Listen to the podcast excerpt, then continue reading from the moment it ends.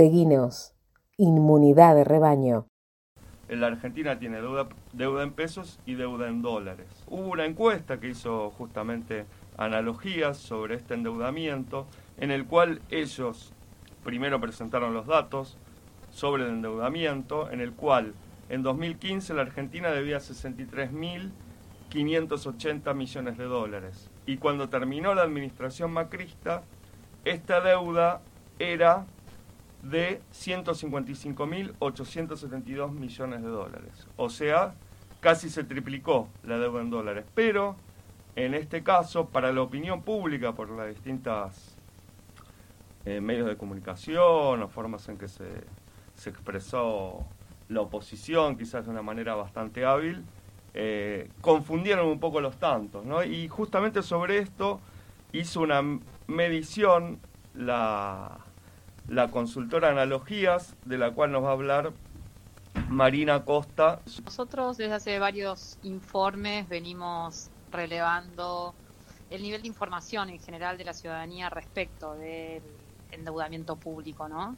Y a partir de ahí, bueno, hay dos preguntas que son sintomáticas. Por un lado, la primera, ¿no? Eh, eh, ¿Sabe usted quién contrajo el préstamo con el FMI. Bueno, el 46% de la muestra nos dice que fue el gobierno de Macri. Un 30% no nos puede decir quién cree que, tomó ese préstamo y un 36%, eh, perdón, un 26% nos dice que fue el gobierno de Alberto Fernández. Con lo cual ahí tenés casi un, no, casi no, tenés un 56% de la muestra que o bien no sabe sobre el tema o bien te dice que fue el gobierno de, Alberto Fernández, ¿no? Con lo cual la primera conclusión a la que nosotros llegamos es que hay un alto nivel de desinformación respecto de la problemática y que todo el mapa de responsabilidades políticas respecto del endeudamiento público está muy desdibujado. Claro. Y, que, y esta medición también arrojó diversos resultados, bueno, porque eh, sobre esto, también sobre la deuda en general, ahí eh, ya directamente creen que lo hizo Alberto Fernández, la administración de Alberto Fernández, no la deuda en dólares, sino la, o estoy equivocado ahí. No, sí, sí, por eso digo, el, bloque de preguntas tenía muchas cosas. El primero era el nivel de información donde los datos son sorprendentes, ¿no? Claramente sabemos quién tomó la, la deuda con el FMI, fue el gobierno de Macri. La otra pregunta sí es la que vos estás diciendo, es quién cree usted que este, endeudó más al país y ahí la gente, el 48% dice que fue el gobierno, el gobierno actual y solamente un 36 dice que fue el gobierno de Macri cuando, como claramente vos también decías con los datos que nosotros incluimos en este informe, eh, quien más endeudó al país fue Macri en sus cuatro años de, administración, ¿no? Entonces, bueno, ese, eso es un problema, sí. Una pregunta, ¿y está identificada la franja etaria en donde se produce esta desinformación? Bueno, en general no, no hablamos tanto de, franja etaria, yo te diría que los, el segmento más desinformado, si querés, pero es un segmento eh, más desinformado tradicionalmente, es el que tiene menos nivel de instrucción, ¿no? En general es un segmento desinformado, pero cuando ponemos la lupa en los otros segmentos, ¿no? tanto con mayores niveles de instrucción, ¿no? el secundario o el universitario, por ejemplo, ante la pregunta ¿quién cree usted que tomó la deuda con, con el FMI? El 38, a ver, el, casi el 30% de estos, ¿no? de estos encuestados con nivel de instrucción medio y superior, este, nos dicen que fue el gobierno de Alberto Fernández, con lo cual te diría que, que ahí en, en, en todos los estratos sociales este, hay una, una desinformación importante. Notable. Y después también hicieron una encuesta sobre la negociación con el fondo, digo una encuesta, una parte de, la, del, del, de las preguntas las enfocaron sobre la negociación con el Fondo Monetario Internacional. Ahí el resultado les dio sobre eh, viéndolo a futuro este acuerdo, cuál sería la, repercusión para la economía doméstica, la economía de las personas, ahí que, ¿cómo les dio los números? Bueno, en esa, en esa pregunta lo que quisimos averiguar fue las percepciones que había en la ciudadanía respecto de la funcionalidad del acuerdo en lo que tiene que ver con el crecimiento y el desarrollo del país. Diría que las opiniones se encuentran bastante divididas. Hay una parte de la muestra que cree que el acuerdo va a beneficiar ¿no? al, país en, en, su desarrollo y otra parte que, eh, que dice que este, no lo va a hacer. ¿no? Entonces están bastante, bastante divididas las opiniones. Ahora sí, cuando ponemos poco en los segmentos de opinión política, lo que vemos es que en general los encuestados más eh, oficialistas son los que apoyan un acuerdo con el FMI, pero también son los que se muestran más adversos, ¿no? A, a las potenciales, a los potenciales reclamos que pueda hacer el, el, organismo respecto del ajuste fiscal. Claro, y, y, te hago una pregunta, no sé si la hicieron una, una pregunta enfocada a esto, pero el tema de cuál sería la visión de alguien que es opositor al gobierno, eso es que querrían, no acordar con el fondo y a su vez hacer un ajuste fiscal, porque es, es como medio contradictorio, eh, no sí. sé. No, ahí lo, lo, que vemos sí son que los los, eh, la, los, los encuestados con opiniones sí más distantes al, al oficialismo.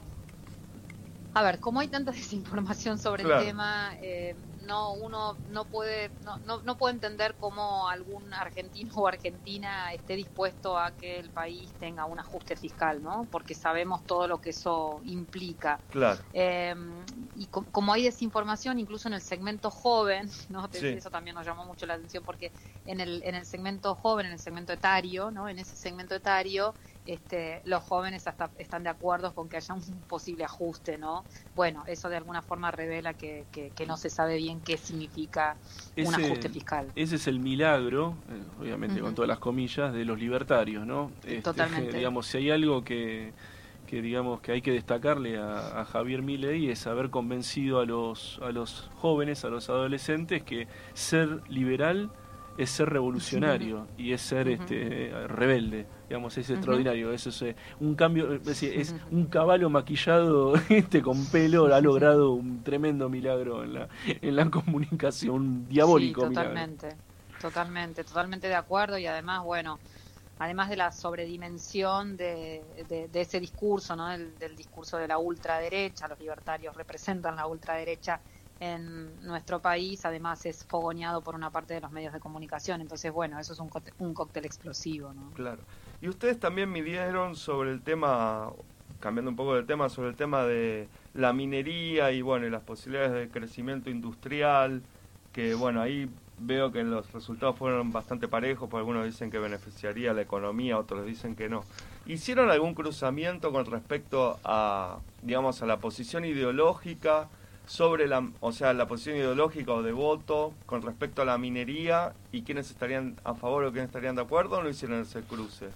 No, no, no lo, no lo planteamos en, en esos términos. Sí. Yo rescataría lo que vos estás diciendo. Hay bastante controversia respecto de ese tema porque las opiniones se presentan este, claramente divididas, ¿no? Una parte te dice que eh, el desarrollo de estas actividades beneficia al país o a los lugares, ¿no? Donde donde tienen lugar eh, estas actividades y otros que creen que no, ¿no? Me parece que que ahí también fal falta un poco de información. Claro.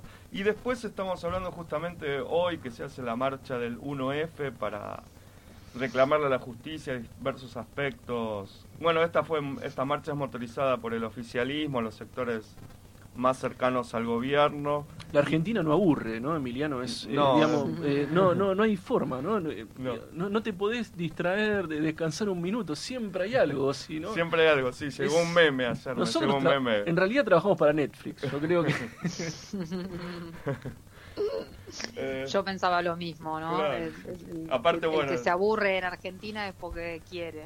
Sí, aparte de las declaraciones de los funcionarios, que bueno, ayer bueno fue medio una novela que duró poco por el hecho de la de la, la, renuncia de Máximo Kirchner, que no se sabía hasta cuál era la renuncia, hasta dónde llegaba, si él se iba del uh -huh. frente de todos, si incluía a la agrupación La Cámpora, si incluía a la madre, uh -huh. bueno, que es un poco como el fetiche de la oposición, ¿no? Porque siempre ellos tienen, en cada oración tienen que poner Cristina, o en cada párrafo, uh -huh. tienen que poner la palabra Cristina.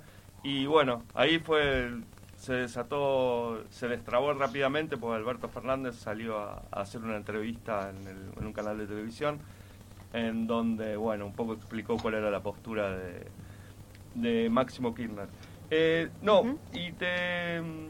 Bueno, justamente también habló sobre el tema de la marcha esta del 1F que te venía diciendo, y ustedes también hicieron una evaluación del funcionamiento del Poder Judicial, el cual, más allá de esta de estos problemas, digamos, políticos, que es, bueno, a nivel más superestructural, que sería estas causas armadas contra los dirigentes políticos, digamos, y sindicales que, que se comprobó que se hicieron en el gobierno anterior. Eh, lo cierto es que para la mayoría de la gente la justicia no funciona bien, ¿no? Porque, bueno, eh, eso, ¿midieron eso o y esa medición es con respecto a al funcionamiento o también a la forma de nombramiento de los jueces, porque bueno, eh, sé que es un lugar bastante arbitrario, que no, es, es, poco transparente y además bueno, no tiene ningún control, como tendría en el caso del Poder Ejecutivo y Legislativo, que tiene el control de las urnas. En este caso, eh, ellos se, se designan por sus pares, digamos, ¿no? Ahí la evaluación, ¿cómo, ¿cómo fue? No, la, hicimos una pregunta general sobre el funcionamiento del Poder Judicial. Claramente, seis de cada diez argentinos y argentinas cree que la justicia funciona mal en nuestro país. Es un, dato que nosotros también venimos relevando en otros en otros informes, digamos, no, no, es algo que nos sorprende. Y diría que de los tres poderes de Estado, el, el Poder Judicial siempre ha sido el más criticado y el que ah. tiene más imagen negativa de, todos los poderes. Ah, es el que tiene imagen más negativa del judicial. Sí. Ah, mira, eso no lo. Sí, sí. Así que bueno, muy completo el estudio de analogías, eh, lo estuve mirando, tiene diversas aristas, bueno, no mencionamos todo, pero bueno, hablamos algunos temas, así que te agradecemos, eh, Marina, por esta, esta entrevista. Muy bien, gracias a ustedes, a disposición siempre.